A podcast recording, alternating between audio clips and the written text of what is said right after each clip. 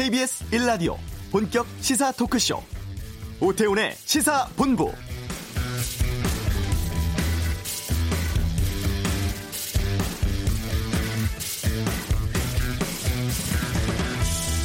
국회가 어제 본회의 열고 198개의 민생 법안을 처리했습니다. 검찰 인사가 문제가 있다면서 본회의 연구를 요구, 연기를 요구했던 자유한국당 본회의에는 참석하지 않았고요. 민주당은 아, 지난 선거법 처리 때와 마찬가지로 4 플러스 1 협의체 공조를 통해서 2시간 40여 분 만에 법안을 처리했습니다. 그리고 신속 처리안건 지정된 검경 수사권 조정 법안까지 상정해 놓은 상태인데요. 표결은 오는 13일 새로 시작되는 임시국회 본회의에서 하기로 했고 그 전까지는 한국당과 협상하겠다 이렇게 밝혔습니다. 하지만 한국당은 오늘 청와대 앞에서 규탄 집회 갖고 또 추미애 장관에 대한 탄핵 소추안 제출하기로 하는 등 검찰 인사를 놓고 강하게 반발하고 있습니다. 합의가 제대로 이루어질지는 쉽지 않을 것으로 보입니다. 오태훈의 시사본부 성추행 인사보복 관련 혐의로 재판 중인 안태근 전 검사장에게 무죄 취지의 판결 어제 나왔는데요. 잠시 후 이슈에서 대법원 판결에 대한 의견 듣겠습니다. 이주의 주요 스포츠 소식 최동호의 관전 포인트에서 알아보고 한중간의 언론 보도 분석하는 와치독 상 주고 돈 버는 언론 실태에 대해서 의견 듣겠습니다. 시사본부 금요초대석 오늘은 육중환 밴드와 함께하는 시간 준비하겠습니다. KBS 라디오 오태훈의 시사본부 지금 시작합니다.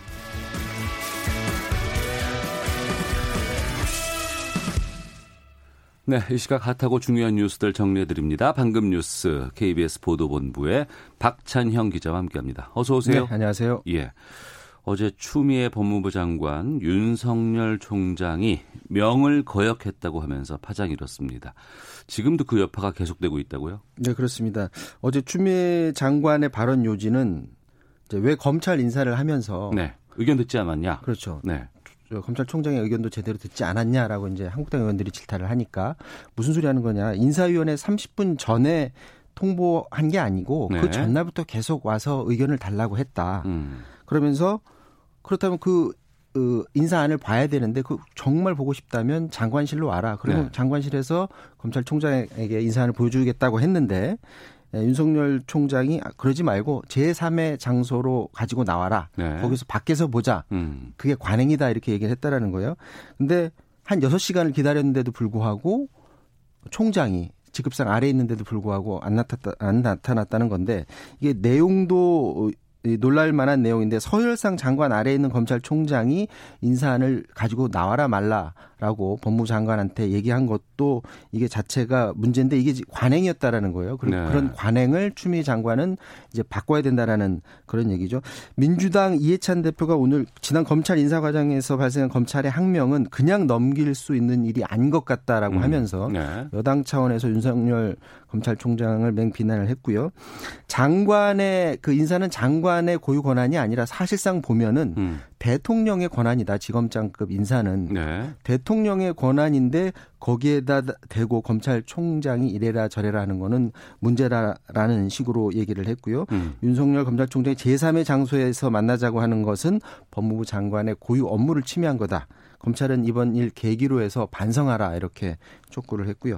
한국당은 오히려 오늘 청와대 앞에서 검찰 학살 인사라고 하면서 규탄 집회를 연다고 합니다. 네. 또이 추미애 장관을 어제 이제 고발해 놓은 상태고 오늘 법사위 열어서 추미애 장관 추궁할 계획이었는데 추미애 장관은 물론이고 어, 여당인 민주당 의원들도 법사위에 참석을 하질 않았고요.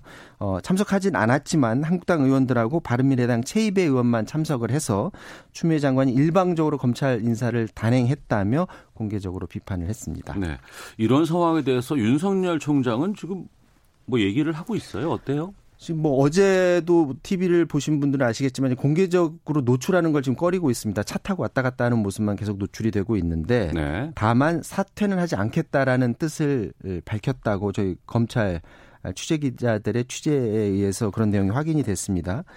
어, 자리는 지키겠다라는 뜻을 주변에 밝혔다고 하고요. 어제 이제 점심 식사를 이번에 인사가 난 음. 어, 고위직 그 간부들하고 어, 점심 식사를 했는데 어, 이들에게 끝까지 최선을 다하자 이 말은 나가지 말라는 얘기겠죠. 네. 어, 이런 취지의 말을 한 것으로 알려졌고요. 이번 인사에 대한 윤석열 총장의 대답은 말로는 하진 않았지만 수사의 방향을 보면 알 수 있을 것 같습니다. 네. 어제 추미애 장관의 그 강한 발언 명을 거부했다라는 발언 직후에 청와대 울산시장 선거 개입 의혹과 관련해서 국가균형발전위원회 사무실 어, 검찰이 압수수색했거든요. 네. 그리고 오늘은 또 청와대 자치발전 비서관실, 그러니까 예전에 그 균형발전 비서관실을 압수수색하고 있습니다. 울산시장 선거 때 현재 민주당 출신 울산시장이 청와대와 교감을 갖고 공공병원을 어, 공약을 내세우는 과정에서 청와대 고급 정보를 받았다라고 검찰은 지금 의심을 하고 있고요. 예. 이 정보를 정말 줬는지 그 자료를 찾기 위해서 청와대 비서관이 가지고 있는 자료를 확보하겠다라는 그런 의도로 보여집니다.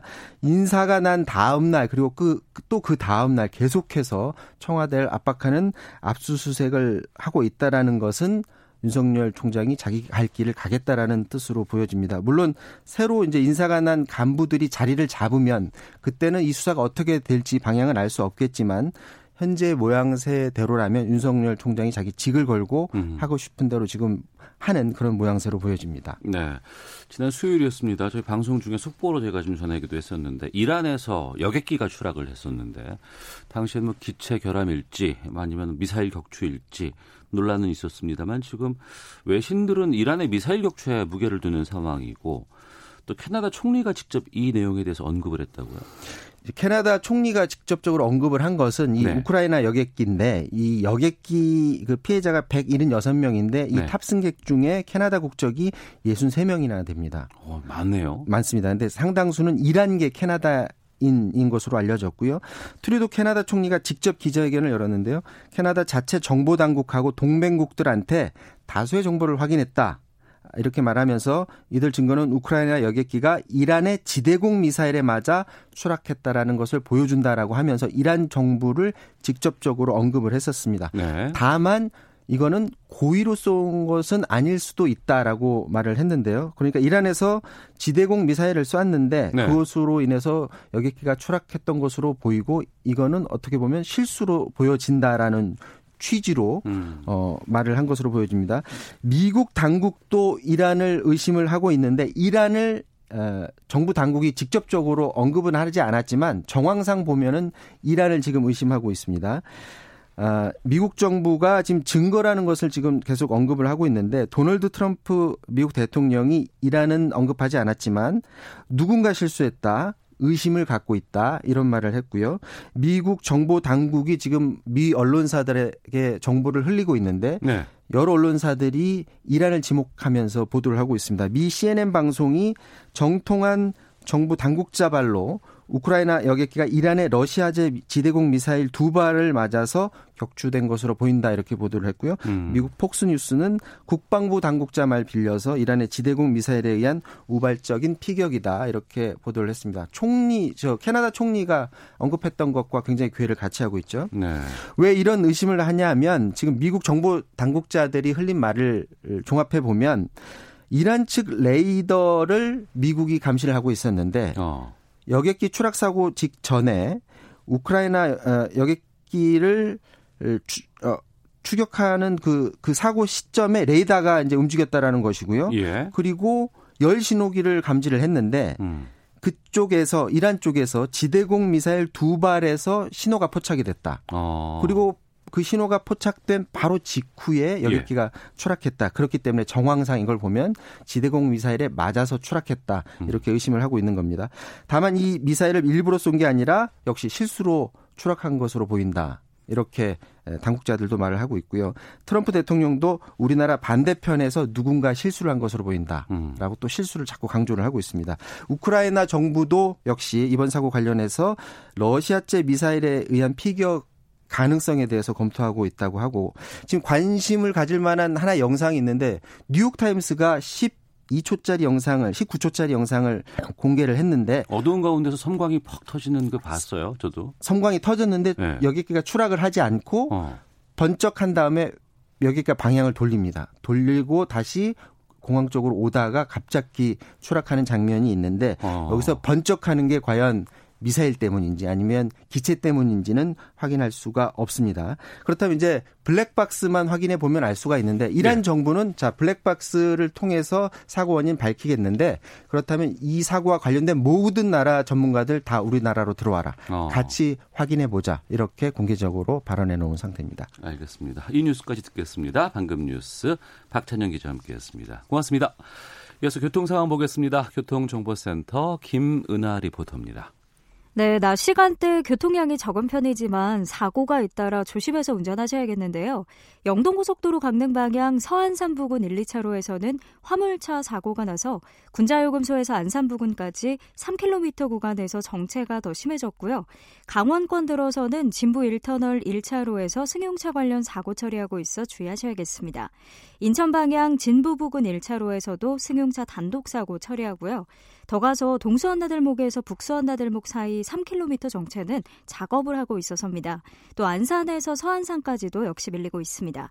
서울 외곽고속도로 일산에서 판교 방향인데요. 서운 분기점에서 송내까지 차가 많고 또 소래터널 1차로에서는 승용차 관련 사고 처리하고 있어서 일대 1km 구간에서 정체가 심합니다.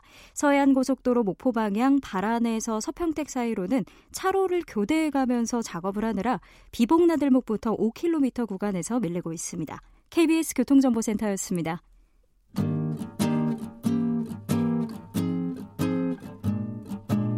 KBS 1라디오 오태훈의 시사본부 여러분의 참여로 더욱 풍성해집니다. 방송에 참여하고 싶으신 분은 문자 9730번으로 의견 보내주세요. 짧은 문자는 50원, 긴 문자는 100원의 정보 이용료가 붙습니다. 애플리케이션 콩과 마이케이는 무료고요. 시사본부는 팟캐스트와 콩, KBS 홈페이지를 통해 언제나 다시 들으실 수 있습니다. 많은 참여 부탁드려요. 네, 미투 운동을 폭 촉발시켰던 사건이었죠. 자신이 성추행한 검사에게 인사보복을 한 혐의로 1심과 2심에서는 실형을 선고받았습니다. 안태근 전 검사장. 여기에 대해서 대법원이 어제 원심을 깨고 무죄 취지의 판결을 내렸습니다. 사회적 의미가 큰 사건이었는데 여기에 대해서 좀 살펴보겠습니다. 한국 성폭력 상담소의 김혜정 부소장을 연결하겠습니다. 나와 계시죠? 네, 안녕하세요. 예. 어제 대법원 안태근 전 검사장에 대해서 무죄 취지로 파기 환송 결정 내렸습니다. 네. 그리고 안 전 검사장은 직권 보석으로 석방됐고 이번 판결 어떻게 보셨어요? 네, 딱 2년 만입니다. 어, 2년 전에 어, 검찰에서 미투 운동이 우리나라에서 시작됐다는 게 좀 의미심장했었습니다. 그건 네. 7년 전에 일어났던 성추행 사건이었고요. 어, 지금은 한 10년 전쯤 됐습니다. 그리고 음. 나서 그 일 자체가 해결이 안 됐고 그 일로 인해서 피해자가 어떻게 인사상으로 계속 불이익이 발생했는가 요 지점을 얘기한 게 우리나라 미투였거든요. 네. 그런데 거기에 대해서 어제 대법원이 결국에는 무죄 취지로 파기를 한 겁니다. 네. 그 문제에 대해서는 밝힐 수 없다, 음. 문제 제기할 수 없다라고 하는 결론을 내린 거기 때문에 어떻게 보면은 미투 운동의 원점 피해자들이 그 맞닥뜨려 있는 장벽을 다시 한번 우리가 보게 된 그런 날이었다고 생각이 됩니다. 예. 하나씩 보겠습니다. 판결의 핵심은 직권 남용을 좀 엄격하게 해석해야 된다 이런 입장인 것 같은데. 네. 우선은 그 당시 상황부터 좀 보겠습니다. 안태근 전 검사장이 인사권을 어떻게 행사했던 거죠?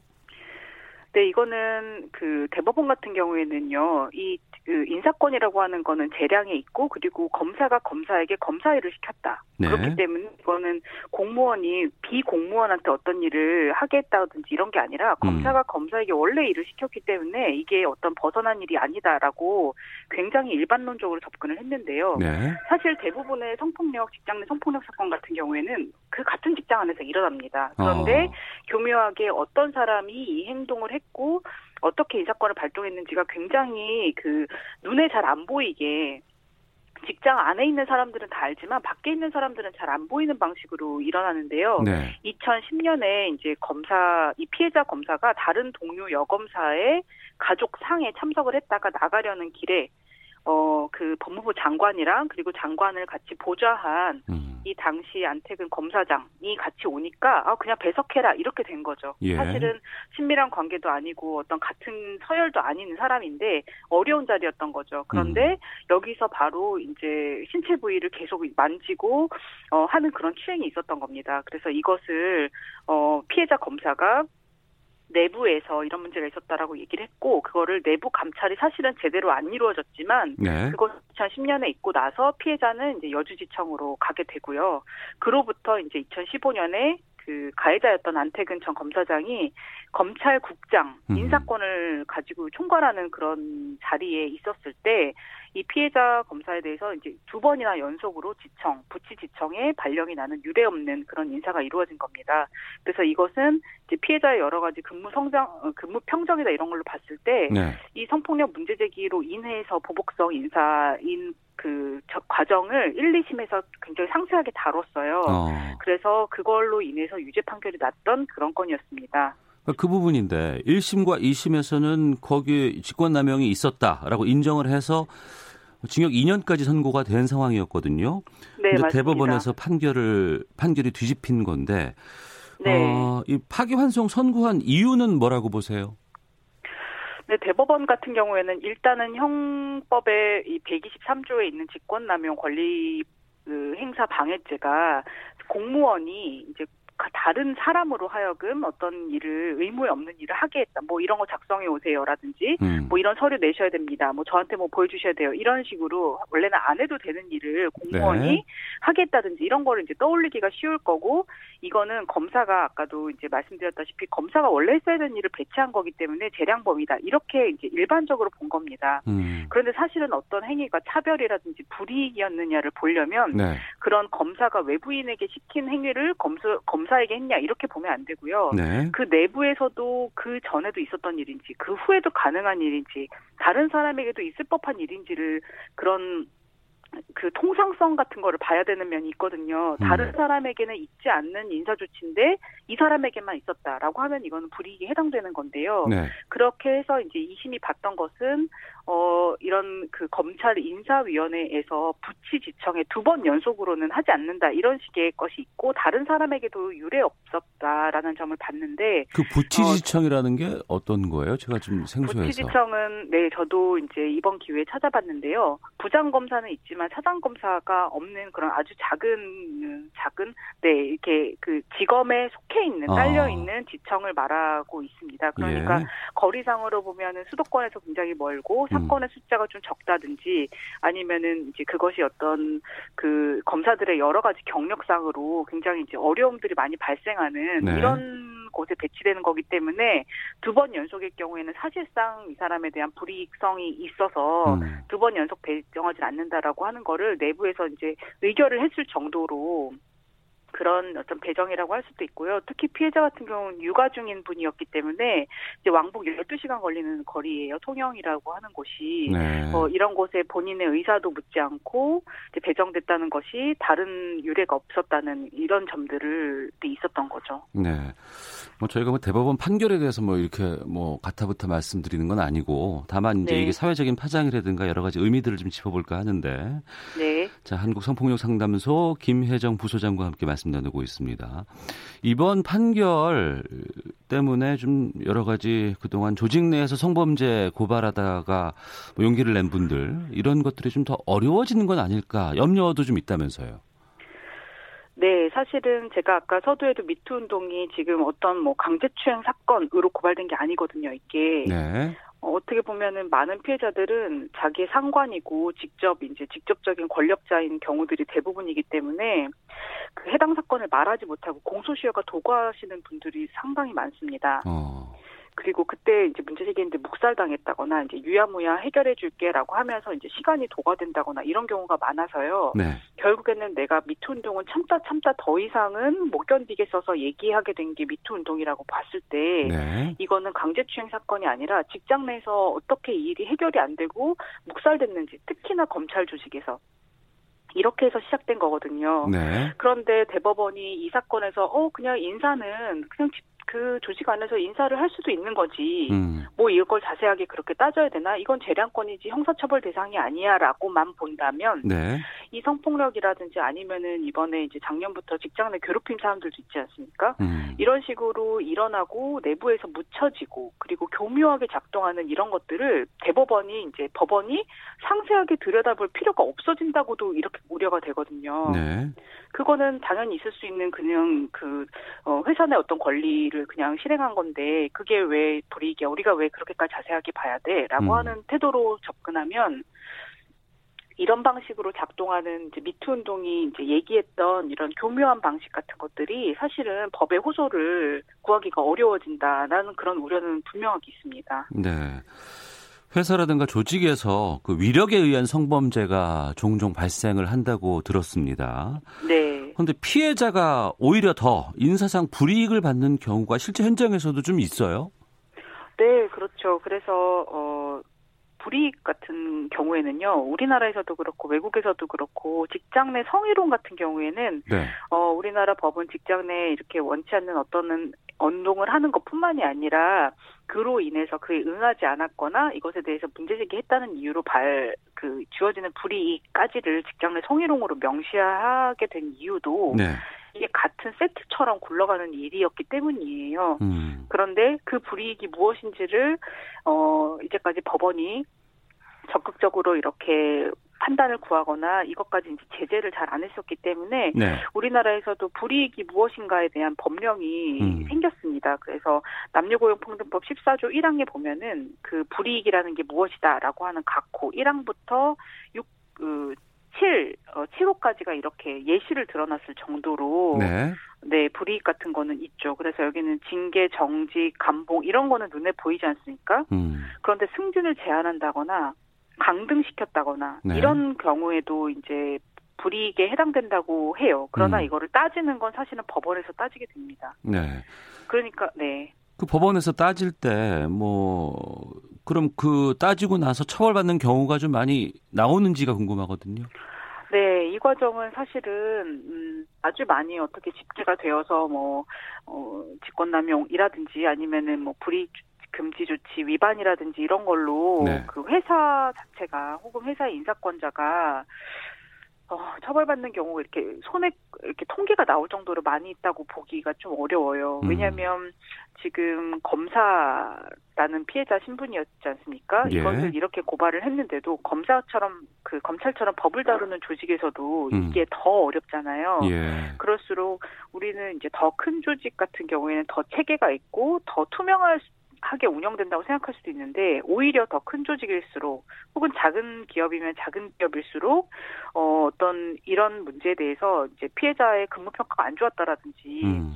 어 어떤 사안 같은 경우에는 동료들의 평가가 바뀌게 되는 경우도 봅니다. 왜요? 동료가 어 피해자가 피해하는 걸 나도 봤다. 예. 그리고 가해자가 성희롱하는 거를 나도 들었다라고 증언했다가 어.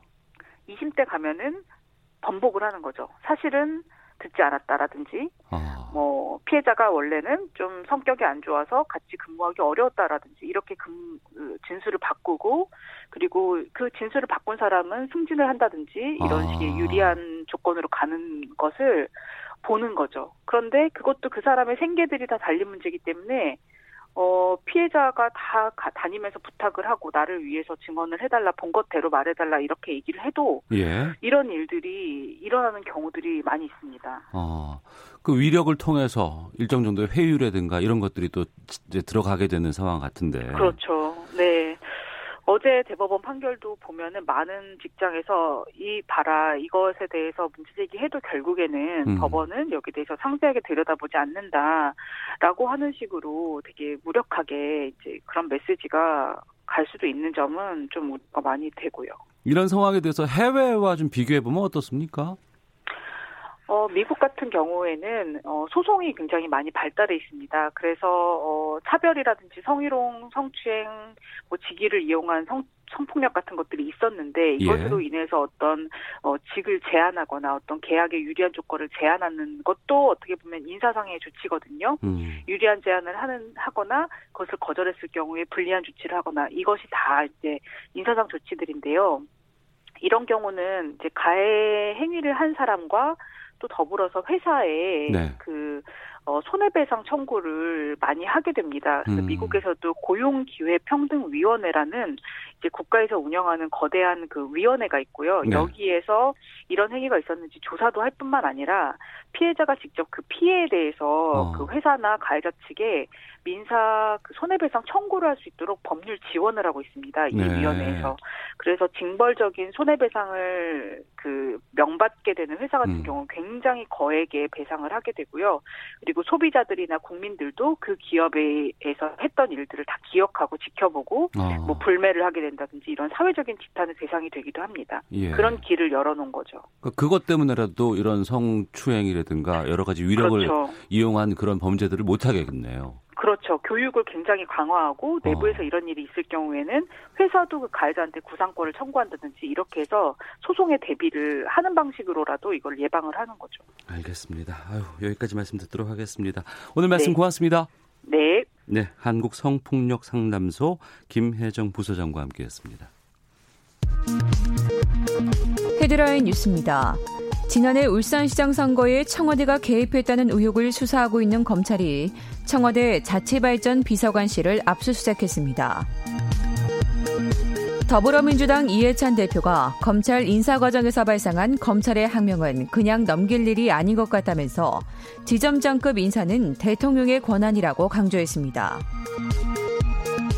자유한국당은 추미애 법무장관의 검찰 고위급 인사 단행과 관련 문재인 대통령이 기획하고 추 장관이 실행한 윤석열 검찰 대학살은 전두환 정권 야만보다 심각한 야만이라며 공세를 강화했습니다.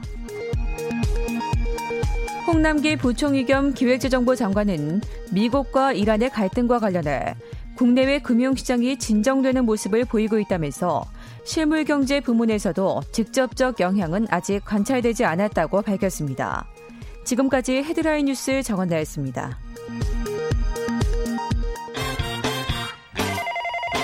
안녕하세요. 라디오 청취율 조사 중입니다. 예, 안녕하세요. Iron Dragon 김응수. 김응수 씨, 12시 20분 오태훈의 시사본부 많이 들으시나요? 아주 아주 잘 듣고 있습니다. 돌리다가 97.3이 딱 잡힌 거예요. 근데 내용이 저하고 주파수가 맞았어요. 채널 고정. 오태훈의 시사본부 이번 청취율 얼마로 예상하십니까? 묻고 더블로 가.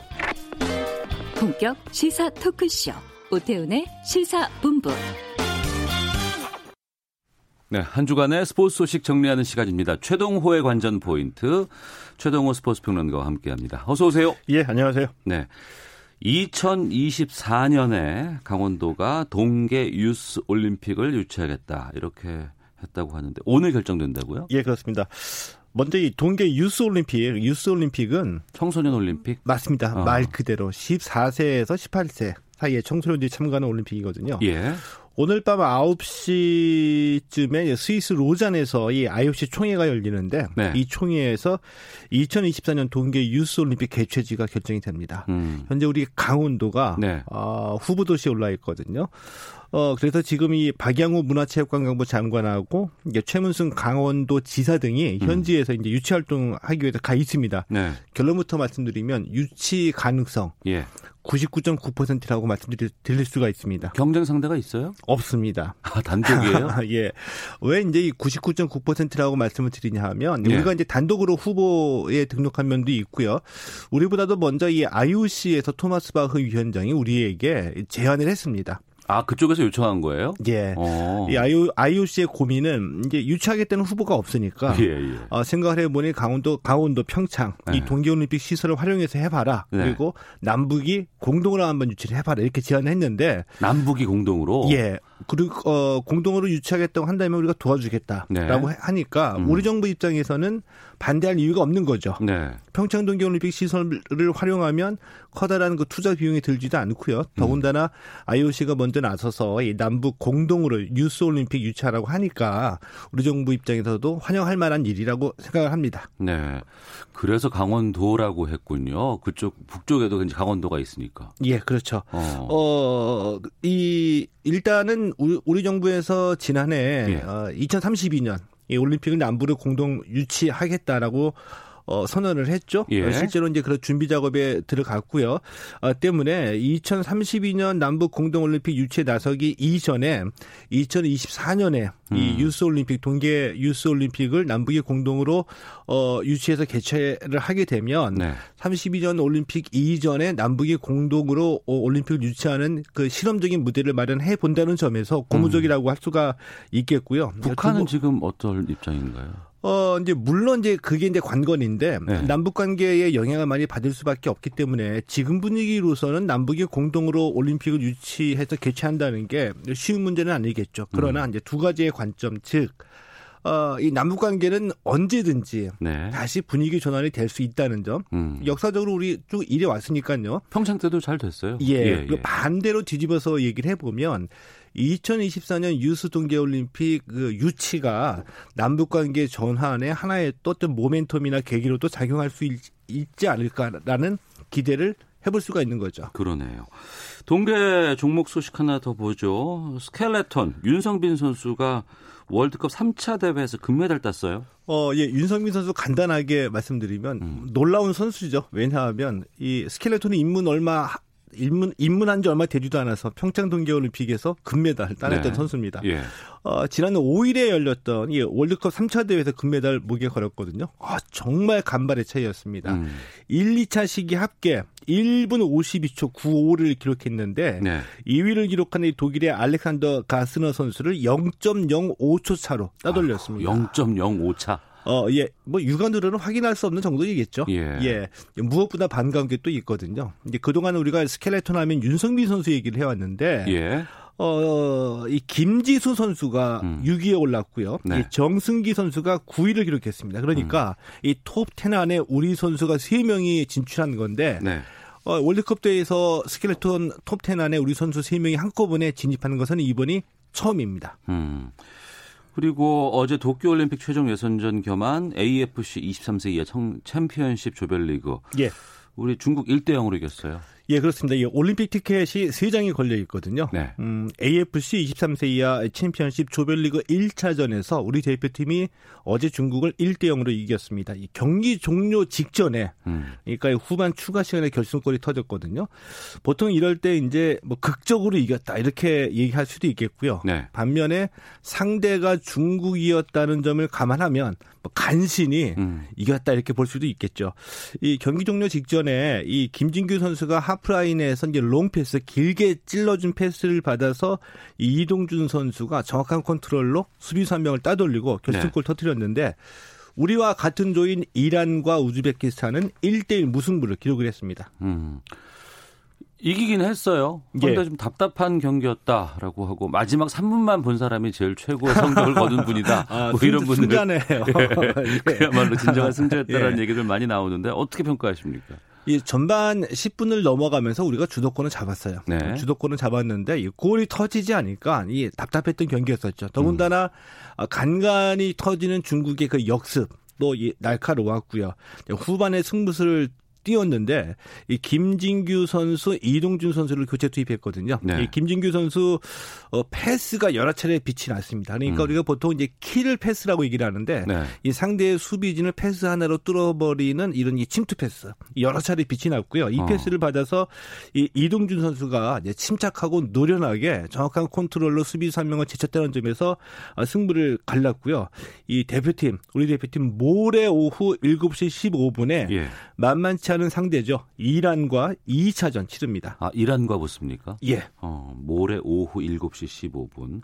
베트남은 지금 어떤 상황이에요? 제2의 국가대표팀이죠, 베트남. 예, 예. 어. 이 박항서 감독이 이끄는 베트남이 오늘 오후 9시 15분에 음. 이 아랍에미리트하고 조별리그 1차전 치르게 됩니다.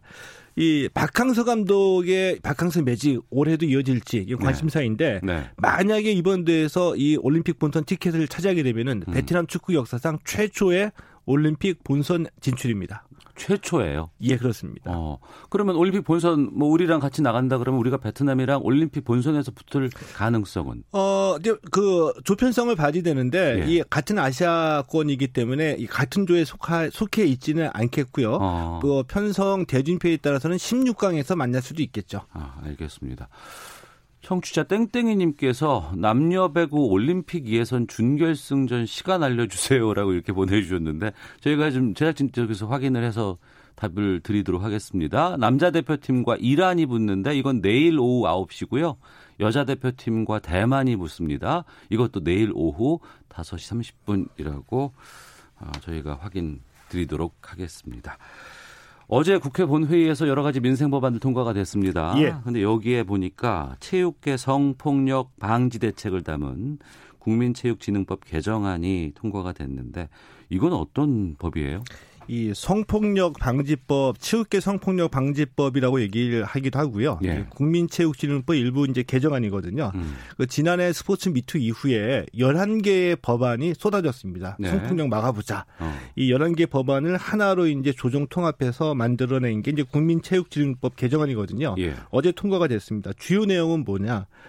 어, 체육계 성폭력 방지를 위한 사전 교육, 그리고 성폭력, 폭력 행위자에 대한 처벌 강화, 어. 그리고 이런 이 폭력과 체육계 비리를 총괄할 수 있는 컨트롤 센터, 그러니까 스포츠 윤리센터라고 이, 이 이름을 지었거든요. 예. 이 스포츠 윤리센터 설립 등이 이 포함이 된 개정안입니다. 음. 그럼 이게 통과가 되면은 좀 글쎄요, 체육계에 좀 경종을 울릴 수 있는 법안으로 판단하세요? 어, 이거 그동안에 이제 체육계에서 주장해왔던 음. 체육계 제야라고 할까요? 체육 네. 시민사회에서 주, 장했던 내용들이 대부분 다 포함이 된 개정안의 통과이고요. 음. 일단 제도와 법의 완비는 완료가 될 것 같다. 네. 중요한 것은 그동안의 많은 사례 속에서 어. 제도와 법이 마련이 돼 있어도 사람이 바뀌지 않으면 그 운영을 제대로 하지 않으면 그게 그렇죠. 무용지물 되는 경우가 많아 있었어요. 예, 그래서 많은 분들이 이 법의 통과를 이 박수하면서 환영하고는 있지만 음. 저는 끝까지 지켜보자. 음. 그러니까 제도와 법이 있어도 사람이 바뀌지 않으면 이 법 개정의 취지를 충분히 살리지 못한 경우도 많이 있었기 때문에 네. 끝까지 시민사회나 체육계 인권을 지키고자 노력하시는 분들은 음. 어, 감시하고 견제하는 역할을 해줘야지 된다.